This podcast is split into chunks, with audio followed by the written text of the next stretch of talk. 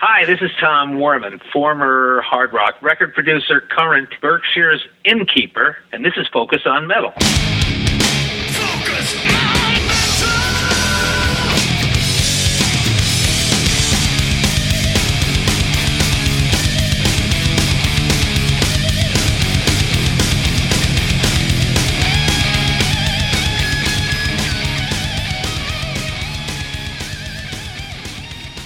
Metalhead, Scott here. And me again. Guess what? It is time once again for that which we call Focus on Metal. And uh, how we doing, man? Good. We're Doing going, old, good? we're going old school tonight. So, uh, you know, uh, great, great guest we have this week. Graham Sharp has had a book out for, for a while now, right? yeah, um, Vinyl Countdown. Um, he's not a metal guy, but Every time you say that, Vinyl Countdown, does the little part of your brain go do do do do? no, just your, just yours. Worse, it's my brain does it with the visual of the the guys from the Wacken movie that are doing it acoustically with flutes and stuff, walking along in costumes. Oh yeah, yeah. Yeah. Yeah. So yeah. But um, he's he's a he's a collect he's a collector, Yeah. and he wrote a book all about his collecting, and he went to stores all over the world, and he had stories about going to all of them. Yeah. and then he had observations about collecting vinyl, and some of the lengths he goes to to get stuff. Yeah. and it, it's fascinating. And I picked up the book and I read it.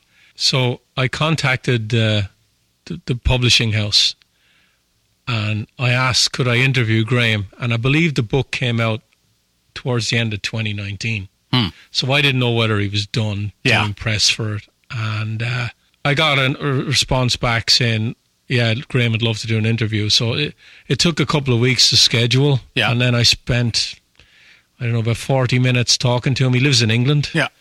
And uh, it was fascinating talking to him. Yeah. Uh, I touched on certain things in the book about collectors and and he, he had some funny stories and uh, he's just a re- really nice guy.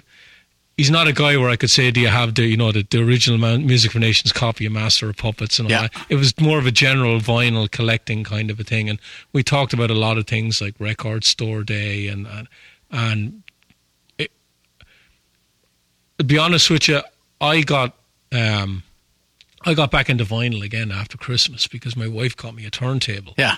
um, and you got one here. What, what before you got that? When was the last time you bought vinyl?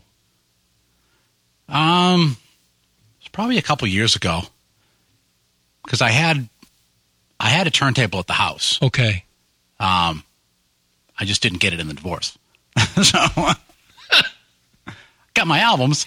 okay, Um, and I, you know, was like, all right, so I, you know, I want to go back and get a get a nice turntable again, and um, you know, also because now it was getting more regular that there were things that were coming out that I was like, yeah, I li- I'd like to have that on vinyl, and you know, part of you know doing this, I think that really piqued me is that you know I listened to the interview and stuff, and I thought, yeah, this, you know, there's a there's a lot to talk about here, Oh, definitely, and that and that's part of it is.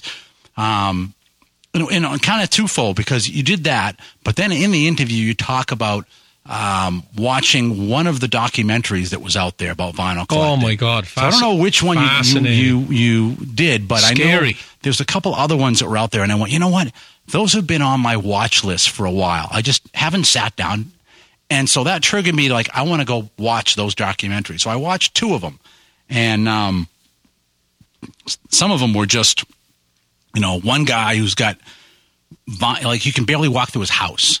Was that the one I told you to watch? Um, the guy had uh, glasses and he had vinyl everywhere in his in his room and in the toilets and, and Yeah, and then he had a storage locker that Yeah. got flooded, and Yeah. all, like, and uh, then there was another one that That's I watched as well though. that uh, was wasn't that hardcore, but it was also it was very interesting.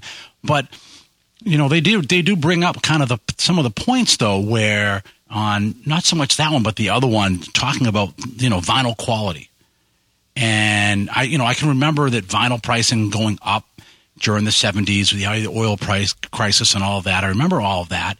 And then I can also remember that, um, you know, I've got some vinyl that I got that was like through like Columbia Records and Tapes, and you would get some of those, and I kid you not, we used to joke, we'd hold them up to the light, and you can see the light coming through pinholes in the records.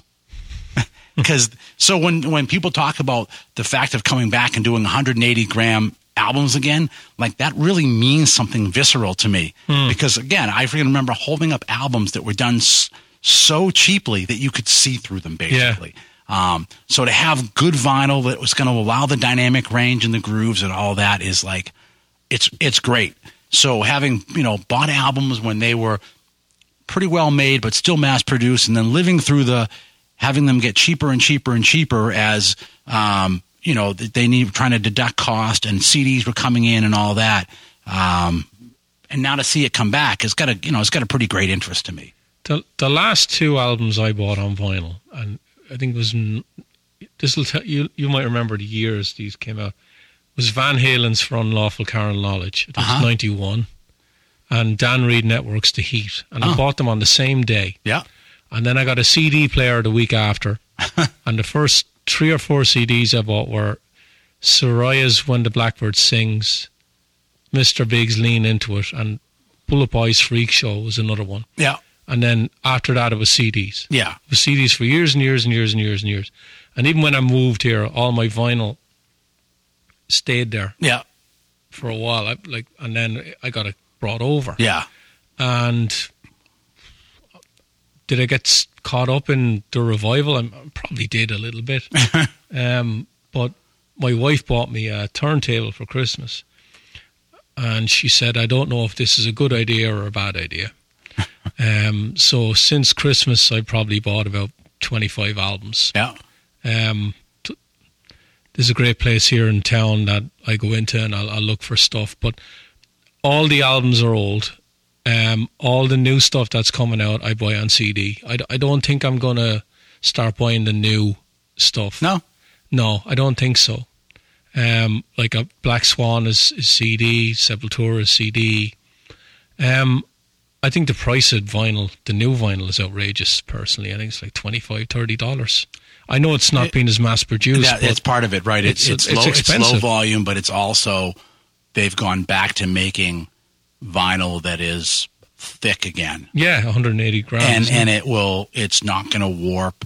And then in some cases, like you know, a lot of that Metallica stuff that I've got, um, that's the reissue stuff. They also did it, you know, that it ends up taking two albums because they they really they remastered and they they put the dynamic ranges in the groove, so you're not trying to cram all that into one side anymore. So you're really getting all of that, and so yeah, it's like if it's what you enjoy, you know, then then why not? yeah, I I just I'm buying a lot of old stuff, Yeah, and funnily enough, some of it is stuff I only have on CD. I never had vinyl, so I'm going the other way around on some of it. and there's I know there's there's differences too that you know that you can you can do so and it, it's weird because you know i really did a lot of thinking after hearing the interview and thinking about things like when they remastered the the beatles probably 10 12 years ago and they made it all you could get it either in mono or stereo and a lot of the beatles albums were really all in mono and stereo was kind of an american thing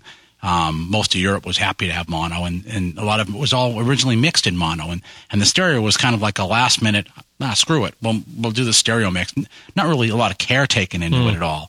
Um, but hearing that and listening to it on CD, and I'm like, oh my God, like you, you're, you can hear things like in, in the songs you never heard before because the CD was allowing them to do it. So on one hand, you get this this vinyl has this warmth and and kind of aura to it that I grew up listening to, but I'm I can't hear all that stuff, and it's it was it's all in there, but I can't hear it.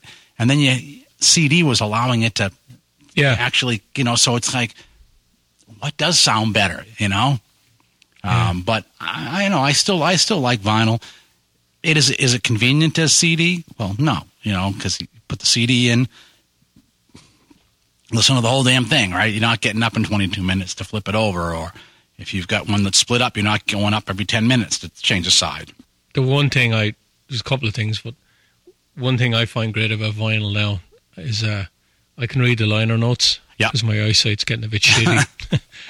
um, I'm with you on and that the the other thing is how how much effort was put into the artwork back then. Yeah. And then you compare it to now, and it's like night and day. It is, yeah. It really is Yeah. like night and day. The other thing too that you know is that on one of those documentaries, and it's true that you know before I would the vinyl was put it on and listen. You didn't really do anything else. I you would put it on there and you would just listen to the vinyl. Um, and I, I really, you know, couldn't agree more with that guy that he when he was talking about that is that you know that's the experience. For CDs, it's like you put it on and you do other shit. 75 minutes later, the thing stops. Here's an here's an interesting thing thing about vinyl. You know, people talk now about young kids that they don't have the attention span. Mm-hmm. Here's an interesting theory. You're probably going to shut, shut, shoot me down for it, but do you think that the kids are listening to vinyl because they have to pay attention to it more because they have to turn it over and it's shorter? Just when I mean flip the vinyl and all that, like if you've got a double album and the album's like 50 minutes or an hour, like you got to pay attention. You're, you're, you're, yeah, you're saying pay I- attention. I think it's a I, I my own theory is that I I think that in in a electronic device world that less and less people have a physical connection to something. And vinyl makes you have a physical connection. And i think that in some ways that fills like a spot that they need. They need to have that physical connection. Um, so they're trying to in one thing trying to experience or trying to get some sense of, of like what their parents experience but it's also forging this other little physical hold it touch it pay attention to it like all of that connection that you have Well, the store that's in town here, I'll I'll go there and I'll bring my daughter. She's nearly five, so I'll start looking at something. She knows where the kids' records are. She goes straight over. They have a little stool. uh-huh She stands on the stool and starts flipping through the records. And the only thing I say to her is, "Don't fucking break any of them now." yeah it's funny um, because you know like even though I, I had the turntable especially with when the kids were little i just didn't really use it um, because they're jumping around they're being maniacs the next thing you know you get Oh, So um, I was funny. I uh, they, they they found the albums, and because I, you know, I I kind of just put them away in the closet. I had them all filed and alphabetized, and I could get to them, but I just I had them in a closet, and they found them, and they were like, like Dad, what what is this? And I'm like, that's music. And I took an album out, and they're just looking at this black disc, and they're just like looking at me like. Like if they could have said you're full of shit, they would have said you're full of shit Yeah. because the eye said it all. And I'm like, no, no, no. Like this is music. where'd you keep the eight tracks? Actually, I nope, I never had an eight track. I had to think about that for a minute. Um, my best friend, he was into eight tracks. Wow. Those drove me crazy. Ugh, those suck so bad. Did you have cassettes? I, I had a few cassettes, not Yeah, many. I had a well, lot, I had a lot of. I would record albums. I get a TDK Yeah. 95, and I'd record an album and an album. I had a lot when I was up to say like sixteen or seventeen, and then I started buying vinyl, Yeah. and then CD, and then was CD until And it was like the documentary Recently. that you know I, I I did I did cassettes only because the first car I had had a an add-in big huge freaking cassette player thing under the dashboard. So it was like, oh great, I want to listen to all this stuff. So I would just record cassettes and and put those in. I very rarely bought um, any kind of um, you know regular store cassettes. yeah. But yeah, yeah, my my best friend growing up, yeah, he had a lot of eight tracks. Those things sucked. You see, I never, I never downloaded stuff a lot. Yeah. Really, I don't do Spotify. I've, Yeah. al- I've always been a physical product guy Uh huh. ever since I was like thirteen or it's twelve or thirteen years of age. The formats have changed. Yeah. and now I've gone backwards to go forwards. But, Yeah. but um, I've never really done the Spotify thing. Mhm. Um, I know people swear by it. Good luck to you. Again, they're doing a lot of that as they're doing stuff. So, um, not so much Spotify, but like you know, my girlfriend will do. She does Pandora, and she'll you know at work she's got Pandora on. She's got stations, and she's listening to like all kinds of stuff. Um, and she really doesn't have any physical product. And if she's if she is loading something in, she's usually like, "Oh, do you have this this album or that album?" And I'll bring it over, and she she you know copies it down. But otherwise, yeah, it's like I've got all the physical product. See, that's that's the one thing that you know when people talk about you know owning music, and someone says to me, "Oh yeah, I have all these albums," and I'm like, "Where?" I have them here on an iPod, Yeah, and I'm like, "Do you? Yeah, but I you own them? Yeah, you own them. Yeah, but I'm holding them. yeah, I ha- I have them. You have them, but I think I have them." yeah, Um, you know, some people say you're full of shit, but I think the physical product weighs. I, yeah. And I, I mean, the It's the iTunes, my my iTunes library is huge too. But if I had if I had all of that physically, I don't think we could walk in here. um, I'm pretty selective now on what I buy. Um, you, you you know me long enough now. Right? If I like bands, I, I I'll get their stuff. I won't take chances as much anymore. But like if I if I Spotify stuff and all that, I'd probably listen to a lot more music. Hmm. Um, I don't want to. Yeah. to be honest with you, I like what I like. uh huh. um, you like what you like. You'll listen to a lot more of the European power metal and all that, and Mm-hmm. I just won't. Yeah, I get sent all the all this music. Can you review this? Can you review that? And I'm like, I just don't have the time, man. To be honest with you, sometimes I just don't want to. Yeah. I'd rather listen to something that I put on, and I'm like, I know what this is like. I know I'm going to like it. Yeah. I don't want to spend two or three hours listening to something and then go, this is a load of shit. yeah, yeah.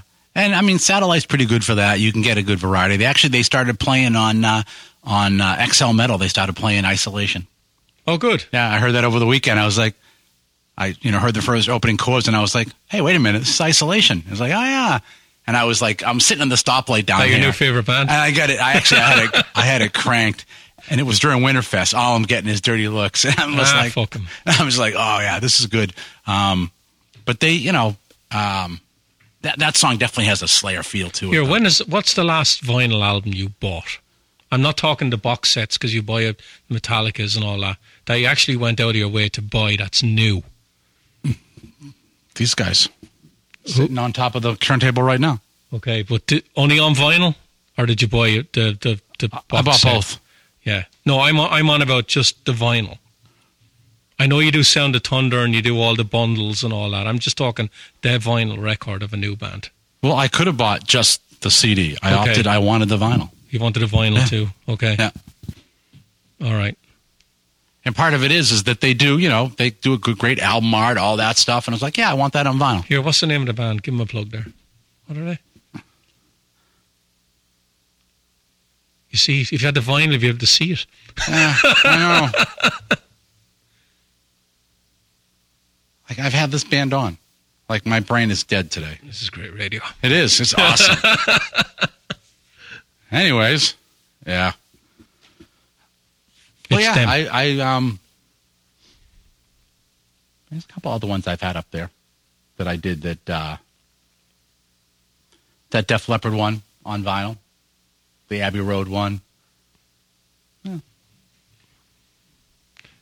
He's gone walking over there now to look at his vinyl. What's the rarest thing you have on vinyl? The rarest thing I yeah, have on name vinyl? a couple of the things you have that are. You showed me some last Oh well, yeah, like the Green. World, uh, Motley Crue leather records album. one. Yeah, Leather Records. Yeah, You said you had Pyromania with no keyboards. I have Ca- Pyromania with no keyboards. Yep, okay. Okay. way back. well, Yeah, before like it hit MTV and all that. Yeah, Okay. got that one. Hmm. Yeah, I got a couple. I got well, I got Appetite with the band cover, and I got the EP on picture disc. Yeah. And then yeah, so I've got some of the picture disc ones, and I showed you like yeah, the Witchfinder General one I've got on picture disc. You had some Motley Crue picture disc. I do, yeah, Motley Crue, yeah. From ba- way back. It's great looking at these things and taking them out. You know, I, I think CDs are great and all that, but they just don't have the the appeal of looking at a vinyl record to me. Yeah. The other thing with the vinyl too, though, is that you know when when I was doing vinyl, you didn't have a lot of money, so whatever you bought, I mean, it was it was precious. Oh, So you know, it was. um, you know, when Back in Black came out, like I bought that the first day it came out. Right, I was I knew it was coming out. Save the money, bought that, and it was just played that thing into the ground. You know, just headphones on, just over and over again. Same thing, Aerosmith, Draw the Line, like the, all those albums. You spent a lot of time with those albums. Um, and yeah, now I'm kind of like, well, I don't know how many albums I got in this week. Three, six, nine, no, I got to 12. um, and you don't spend as much time. Um, well, one thing too, you don't have as much time as well. Um, although I do now, I did get a uh, a CD player for the truck, so I can now pop CDs in again like I was doing with Good the charger, man. Good man. um, which is great. So I can do that. I can do that at volume, which will be great. Uh, but uh, but yeah, you don't. You just I I would spend so much time with those albums that uh, that you just really never did with the CD. No, I have to agree with you. And then, of course, you're doing you're you're listening to music while doing something else. Yeah. Um, and to me, when I put on the vinyl, everyone else go away. Just Yeah. let me listen to something. Give me half an hour, forty minutes, or Yeah. whatever, and I'll put something on. Um, it's been a great experience for me since I got back, and I've had people message me on Facebook and comment on some of the posts that I make saying, "Welcome back to the dark side." um, I'm sure they've they might have gone into it feeling the same way I did in the beginning, that it wasn't going to pull you back in. Uh, it's pulled me back in, but I know people that have gone all the way back that they won't actually buy CDs now; that they'll just buy vinyl. And good for you if you can do it. It's a little bit more expensive, and sometimes it's a little bit harder to get Yeah. Well, like Um, even like the New Testament, I ordered that on vinyl. on vinyl. Yeah. Okay, when is that out in April? Yeah, I think it's April, May? Yeah, something like that. Yeah. Although they, they played the new they played a new cut off of that Sunday too. Okay, Yeah, yeah, like, it's good. Damn. Yeah, But it's yeah. good. I'm looking forward to that. Can't, New Testament can't go wrong. Can't go wrong with that. Did that and then there was what else did I do? Um Oh, the new the new metal church. Oh, the Vault one. I bought that on vinyl. Okay, that well, that's Rat Pak. You probably You know, hit so it was like through the and then I looked at it and went, "Oh crap! I missed the splatter one from him." And I was, I was like, oh, "I'm stopping for tonight." I must try get uh, Mike Howe on, or because I think it's all from his era. it is. It is all Yeah, Mike I'm- stuff. Yeah, I think I had Kurt on the last time. I'll see if I can get Mike this time. Yeah, but um, you know, sure it is it is cool to to kind of be going back in because for a while it was you know I, I agree with you. For a while it was like okay is this this trend? And you know I had like my nephews they trying to get like my Dark Side of the Moon off of me and all that. And it was like well you know what is this? This is like this little trend that's going to happen. And I thought okay uh, you know, you had like Jack White had, you know, he opened up Third Man and he was doing vinyl. I'm thinking, okay, this is getting to be like this little trendy thing, and it's gonna, it's either gonna stay this little thing or it's the bubble's just gonna burst, and that's gonna be it, right? And that was my thought. I don't think it's a trend. But It's- but it's now we're, we're now we're like we're a lot Years of years in. into this, right? All, all you got to do, I, I know there's not that many record stores anymore, but I, I was in Newbury Comics last last weekend, Hmm. and um, they had at least twice as much space in there for vinyl than they did CDs. yeah, And about a year ago, it was the other way around. yeah, and it was you know because we we every time if we're in a mall, we'll, and it's got a Newbury Comics, we got to go in and look at all the dumb shit and cause problems. But it's always great to walk up to the vinyl and be like old school, flipping through the bins. It's like, My son was with me, and he's looking through some of them. You have that? I said, yeah, but I have. That's the twenty-five dollar version. I have the one that's thirty years old. and he's like, huh? Like, who gives a shit? I do. yeah, I mean, some of them I'm sure that, you know, I've got um, stuff that's still wrapped and things like that too. But yeah, I've got multiple versions of stuff. I showed you, I've got like multiple versions of Powerslave and things like that. Yeah. That, you know, I picked up and Yeah. um, just some of the other original stuff. So it's, it's, it's, it's cool to have around. That's an album I never got on vinyl. Was Powerslave. I got it on cassette and then CD, yeah. and it's probably one of my favorite album covers. And I never had it on vinyl. Hmm. Ah, fuck! I'll have to get that now. Damn you.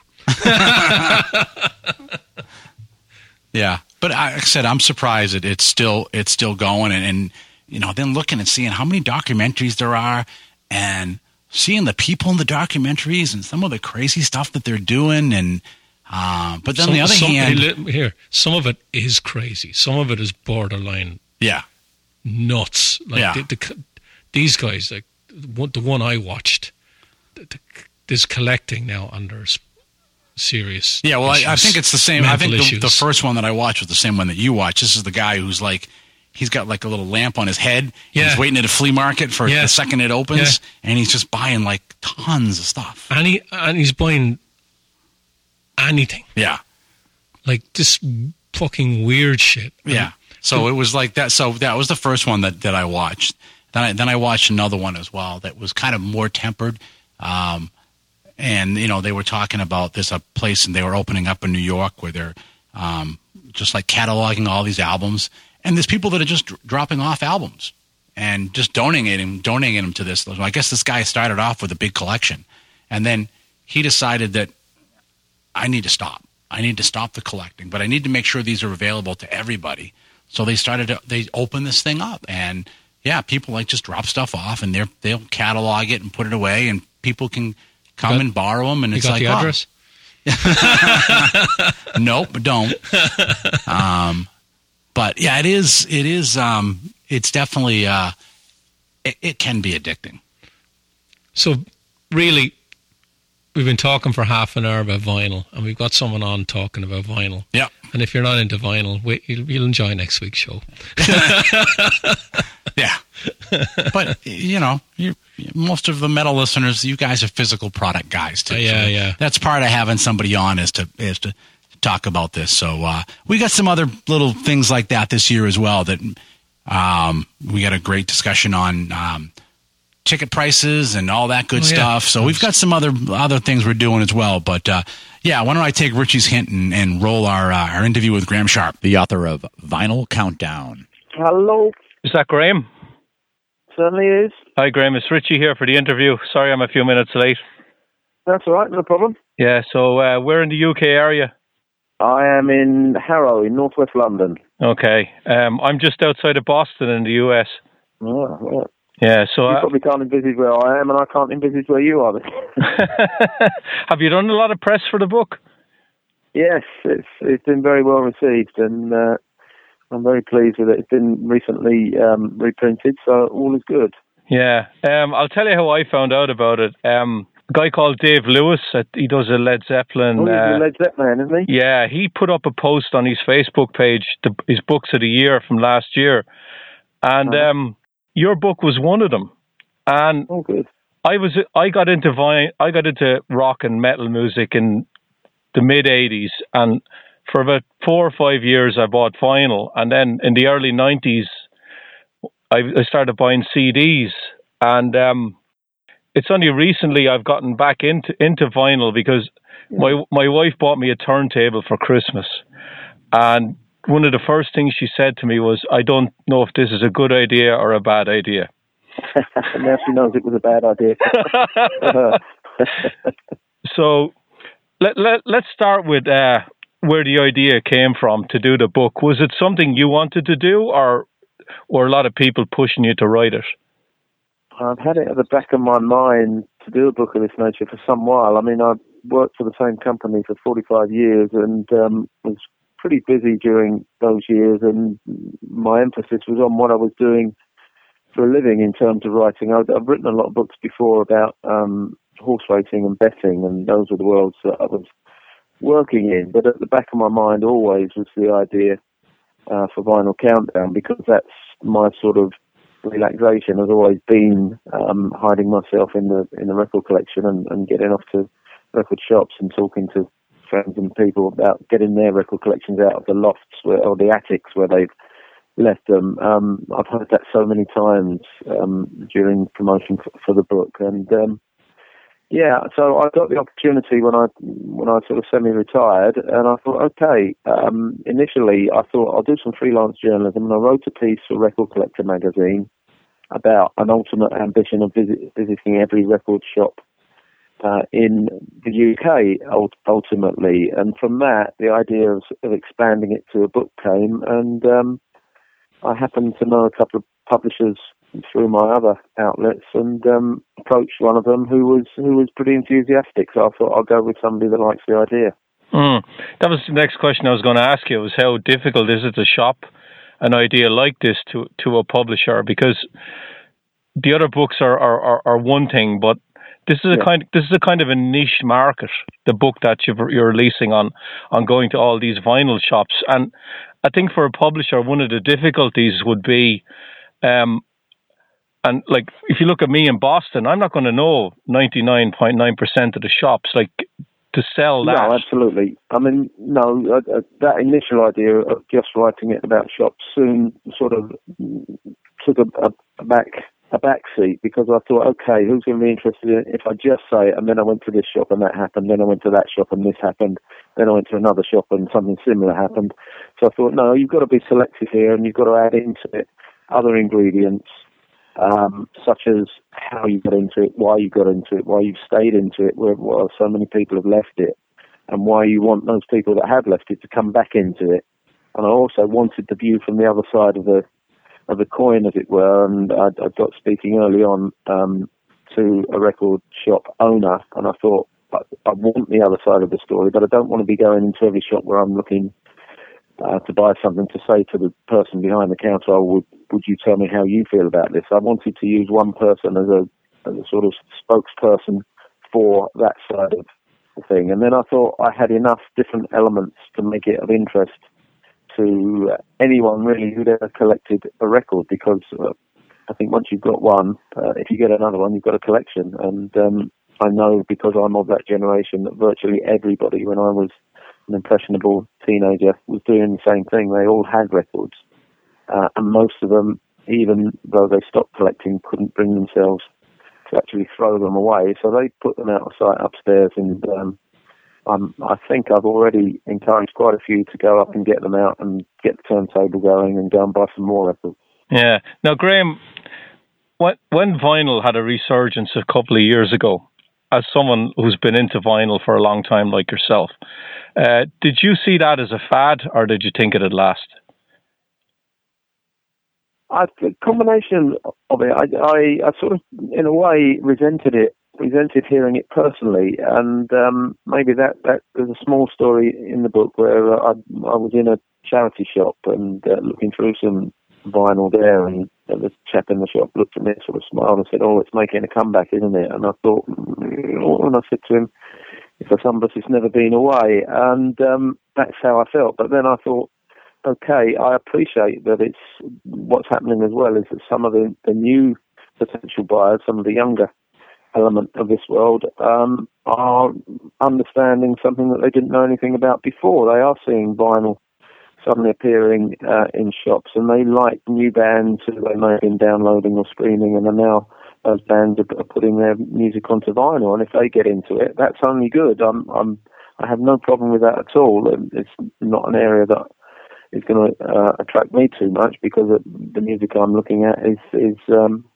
is well in the past, and I prefer to have original versions of that. But I do like reissue versions on new vinyl. I have no problem with that either. So, to my way of thinking, anybody that wants to buy a vinyl, vinyl record is is a good thing. Hmm. Now, one of the things you do talk about in the book is uh, you're not a fan of record store day.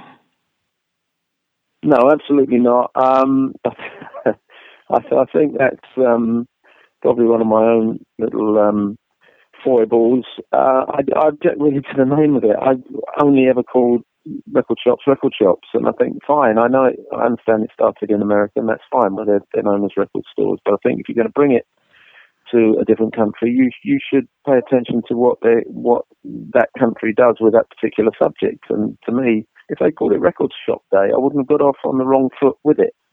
Uh, and I still really don't like the fact that it focuses particularly on deliberately produced commercial releases on one particular day, uh, which just really creates a black market on online uh, for people that want to exploit what, what's happening. Um, so yes, I do have a few problems with Record Store Day, but ultimately, if it continues to um, um, enhance the interest in, in vinyl all round, then fine. I, I, can I can live with it. I don't have to join it.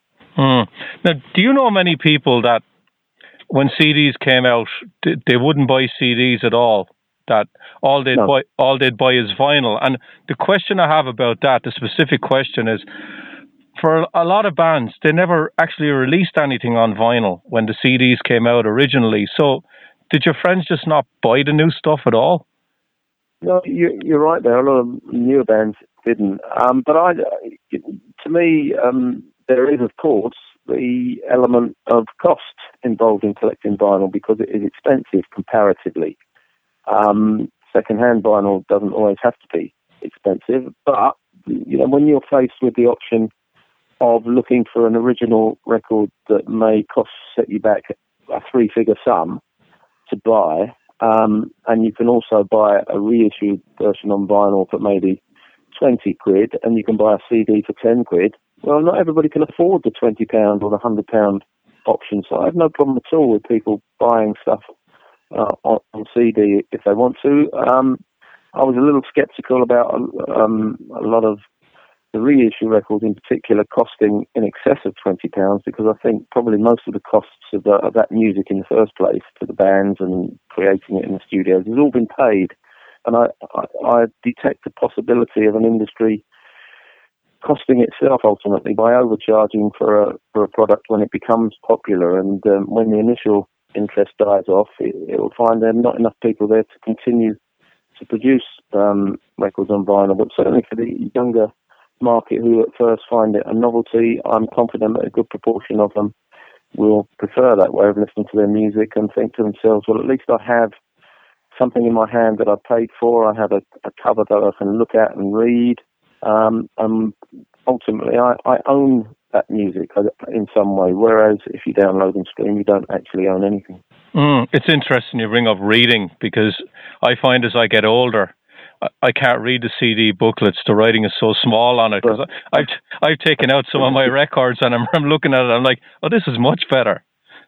Yeah, it, it, it is an odd thing, thing sitting there with a magnifying glass for sure. For yeah. sure. But ultimately, you're probably buying the CD specifically for the, the music. Um, if you're, you know, if you're looking at older music, you probably um, know most of the stuff on there, but um, yes, there's no, there's no beating the, the tactile element of the of an LP for mm. sure. That that's its big advantage over both CDs and um, and downloading and streaming. Mm. Are you someone, Graham, who's updated your turntable a few times now that you have a huge collection and will you actually spend the money then not only on your collection but to make sure you have a really up to date turntable to play it on? Well, the thing is, I didn't hear most of that music on up-to-date turntables originally. I heard it and loved it on tinny old transistor radios, by yeah. and large. And then if I was lucky, I could play it on my mum and dad's old um, record player. Um, so I loved the music as I heard it then. So it doesn't really matter to me as such. I don't have to hear it in pristine hi-fi or you know high high-end uh, amplifiers and, and stuff. I have a decent system. I'm not prepared. I would I would rather spend the extra money on more records than uh, upgrading, uh, as some people might say, my own equipment. Plus, you have to accept when you get to a certain age, maybe your ears are not quite as good as they were many years ago. So, just turn the thing up. yeah, I got I got a system. I I spent about seven hundred Irish pounds on in in the mid nineties, and I haven't hooked up a, it's a lot of money in the mid '90s, so yeah. that's going to be a good system. Yeah, it's a Technics. Um, I can't remember the the, the model, but uh, I only hooked up a turntable to it at Christmas, and this the thing sounds amazing. I think, and my turntable yeah. cost about 160 dollars. But when you look at some of the options that are out there, you could spend easily spend a couple of grand on a turntable. Yeah, and, and then you're talking, you know, different elements. Somebody could write a book about loving sound, you know, not necessarily the music. They want a pristine sound, and there are so many different elements to the equipment on which you can listen to music. You know, you can upgrade the stylus, you can upgrade the turntable, you can up, you can upgrade the things that you put under the turntable to make it sound better. You can have little levels to make sure that everything's absolutely you know, in the pristine. I, I, can't be doing with that. Just slap the thing on the turntable and listen to it, man. Graham, where do you stand on records sounding better? Um, you know the way they say they have a warmer sound. Um, Yeah. Is is that something that you can point your finger at and say, yeah, if I put this CD on and then I put the record on, it sounds better on on LP, or is it just something you feel, something some memory you have that it just feels better rather than it sounding better? I think you're probably right because a lot of the way that you hear music depends on the mood you're in when you sit down to hear it anyway. So, you know, if you listen to a CD in a good mood, it's going to sound as good as listening to a vinyl record in a bad mood. Um, I no, I, I I wouldn't say there's a vast difference. I know some people claim to hear the difference, but as I said to you before, with the majority of music that I'm listening to, which will have been recorded in 1968, 69, 70, 71, um, you know, how I hear it then is how I want to hear it now. So um, I don't particularly uh, aspire to being able to listen to a pristine. And the, and, and the more you think you're listening to something pristine, the more likely you are to hear a little flaw in it. Whereas I recognise every little jump or scratch uh, on on a record, and I welcome it because it's an old friend, and I remember how and why it's there. Mm. It, it, it's funny because when I started buying CDs, um, I didn't have the vinyl of that record, and now I'm actually going the other way around. Where I had I had the vinyl, then I bought the CD, then I might buy the remastered CD. But on some of them now, I'm actually buying the vinyl after I bought the CD already. I'm going to I'm going the complete opposite. Yeah, it can work either way, and it's all a cunning plan by the recording industry to make us buy the same thing twice or three times anyway, Yeah. isn't it? Um, at the end of the day, but that's you know that's the same for any collector. I'm sure it's the same with people who love books. You know, they'll buy it in paperback initially, then should they go and get the hardback, and or will they want to read it on a Kindle? It's it's the same sort of discussion. It's what you take to. Uh, and what you enjoy, and nobody should really tell you that you're wrong in doing it in any which way. Mm. Now, now, Graham, you went to a lot of stores to write the Yeah. book. Um, when did you know that you, you had enough? That you didn't have to go anywhere else? That you had enough stores visited and you had enough material to finish the book? Probably when I was about 18.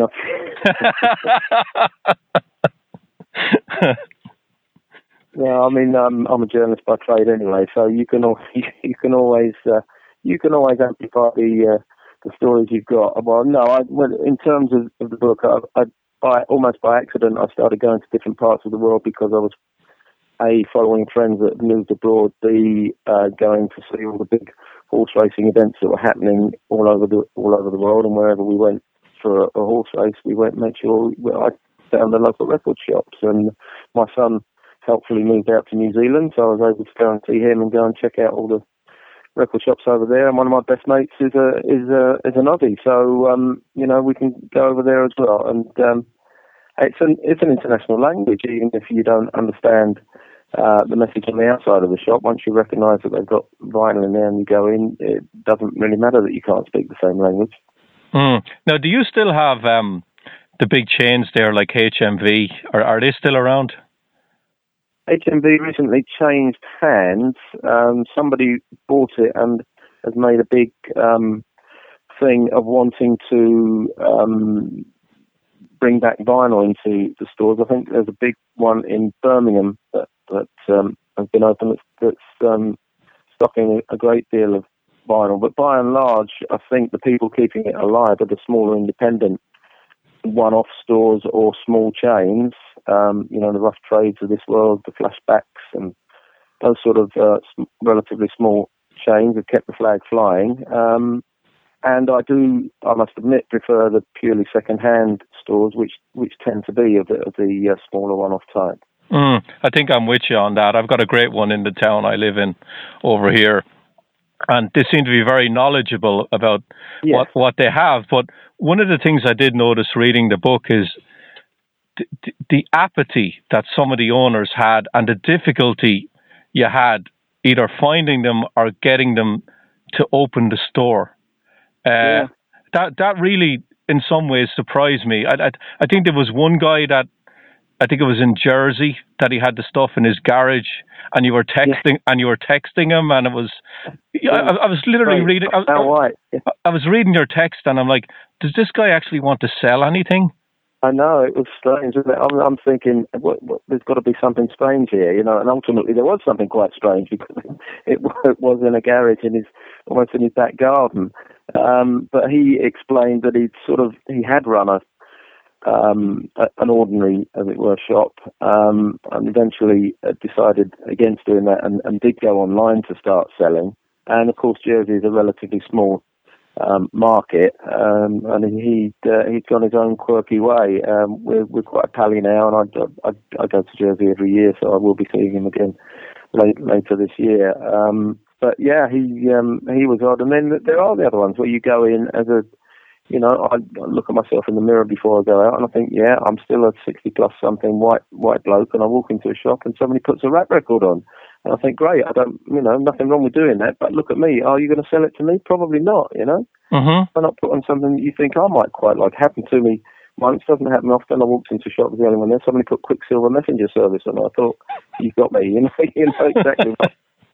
Yeah, of, Um, and one yes, and other other times you walk in and you know they just ignore you, and you're the only perfect person in the shop. You think, well, if you engage with your customer, of course, surely they're, they're far more likely to to appreciate a bit of empathy you've, you've shown and feel almost obliged to buy something before you walk out. Mm.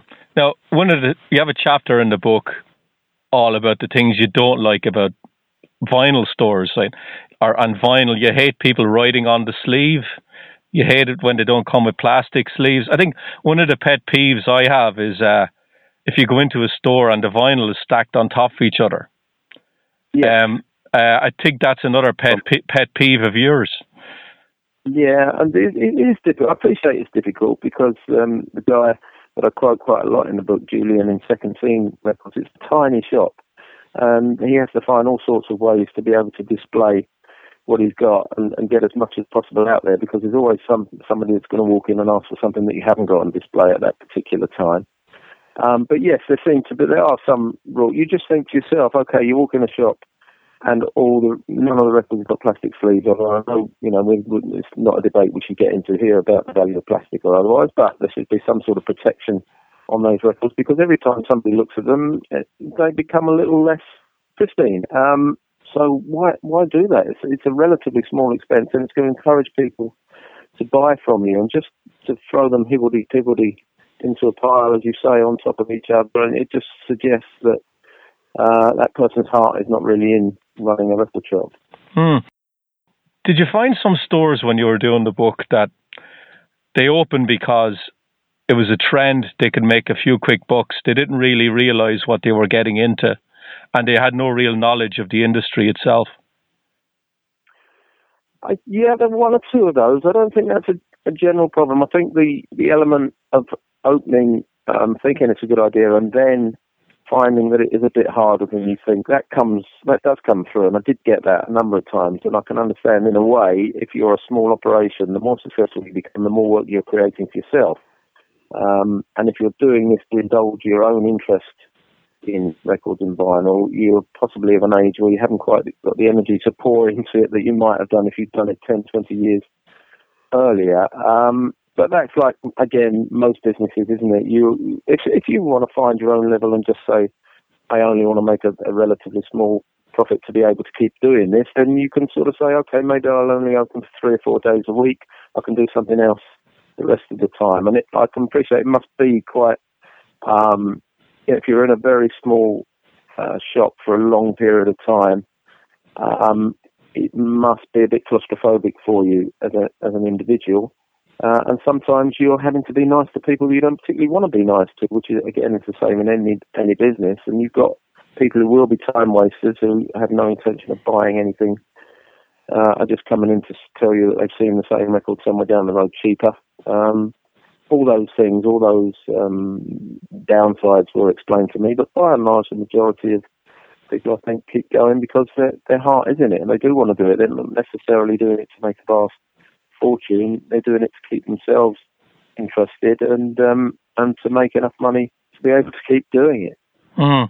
Now, at this stage, Graham, collecting vinyl, um, is the chase better for you than the catch? Like, do you just enjoy going out chasing stuff? Um, do you, do, go, yeah. yeah, do you go out with?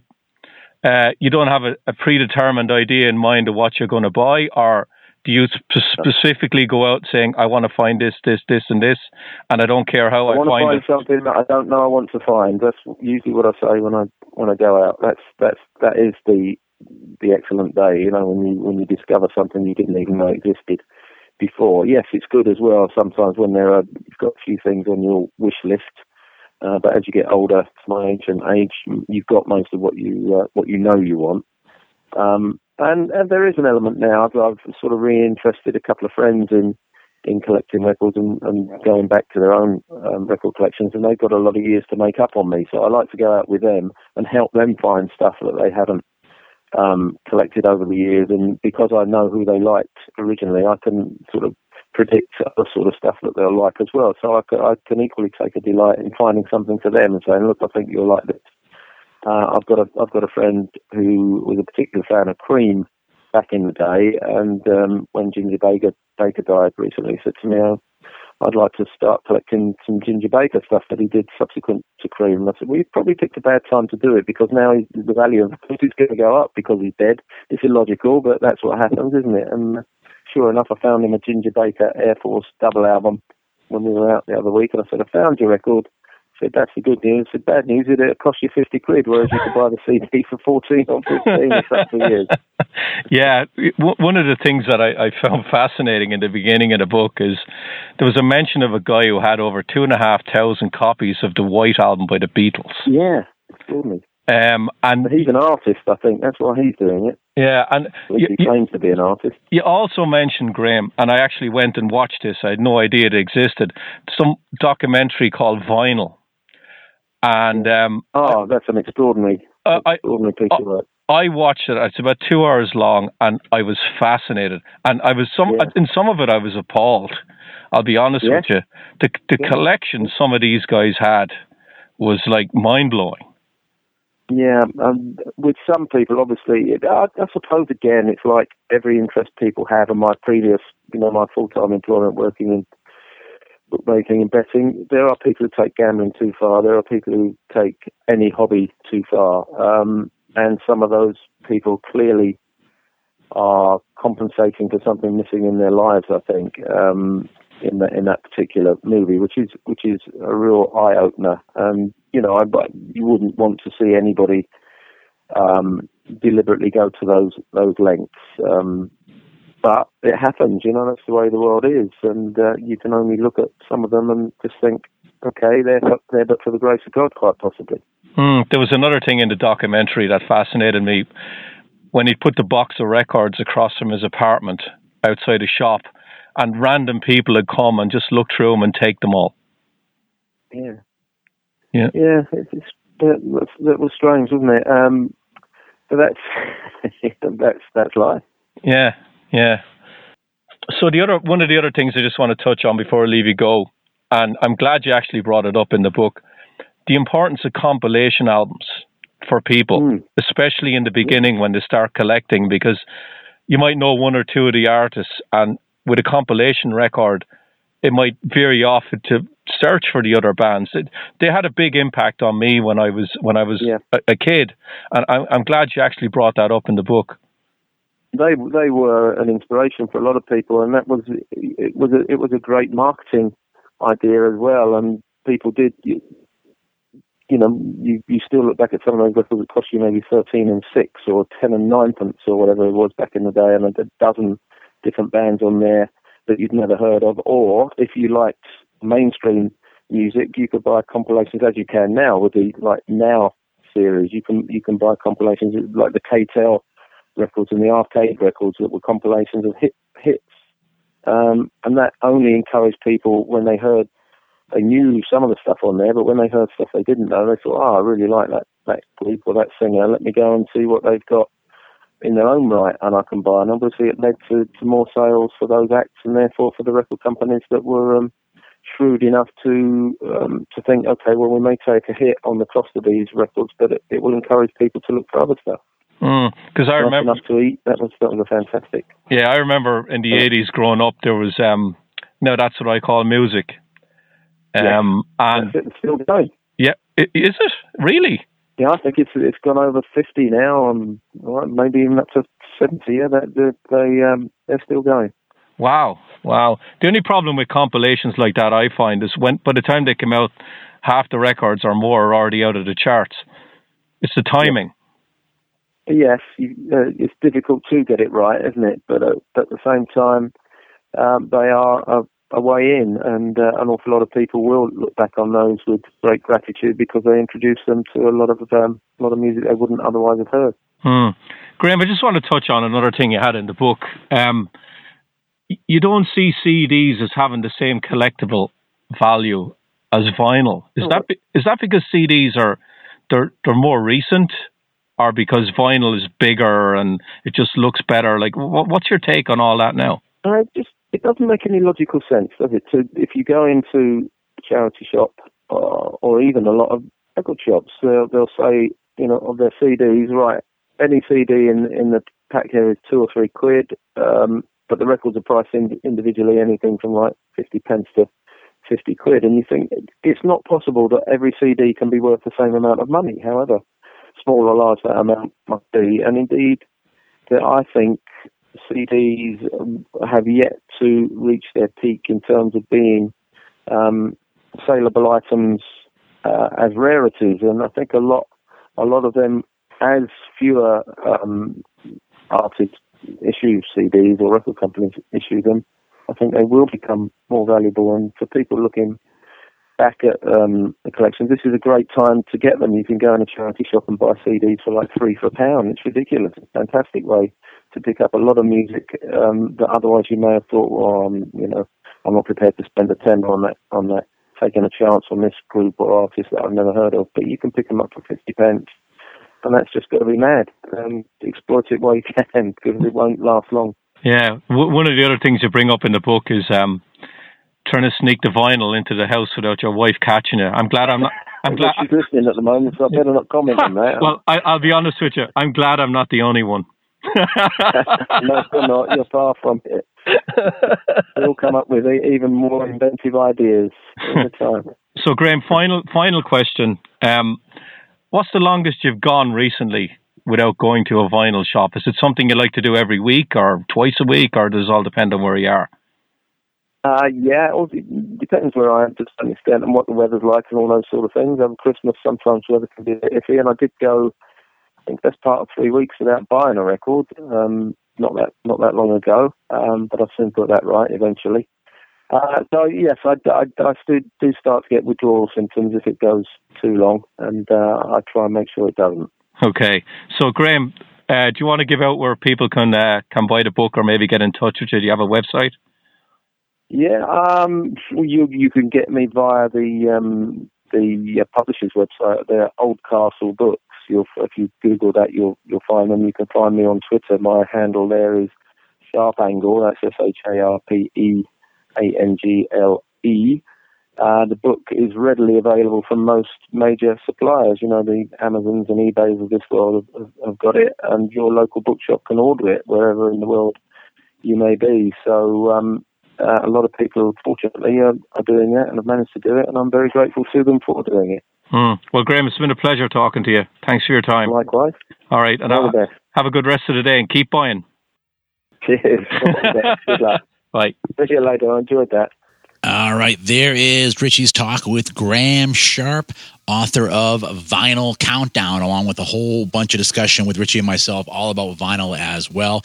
And uh, do yourself a favor, go out and pick up that book if you're into uh, seeing what this whole vinyl renaissance is all about and uh, you know maybe get some good tips on some stores out there as well. Never thought that uh, vinyl will be back in as uh, as big as it is right now but uh, there you go. Uh, like I said, totally unexpected. So hope you enjoy this week's episode. And next week, we're thinking if all goes well. I always like to throw that out there as the uh, as the what if. But if all goes well, then uh, I think we'll be rolling a pretty awesome uh, talk that Richie had with Greg Chaisson. Probably remember Greg from uh, back with the uh, classic band Badlands, one of my favorites. But uh, Richie had one of those classic Richie long format chats with Greg, and we're hoping to bring you that, like I said, next week. And you're going to hear all about uh, what he's up to these days, as well as some throwback discussion uh, as uh, is always expected from uh, my co host, Richie. But for now,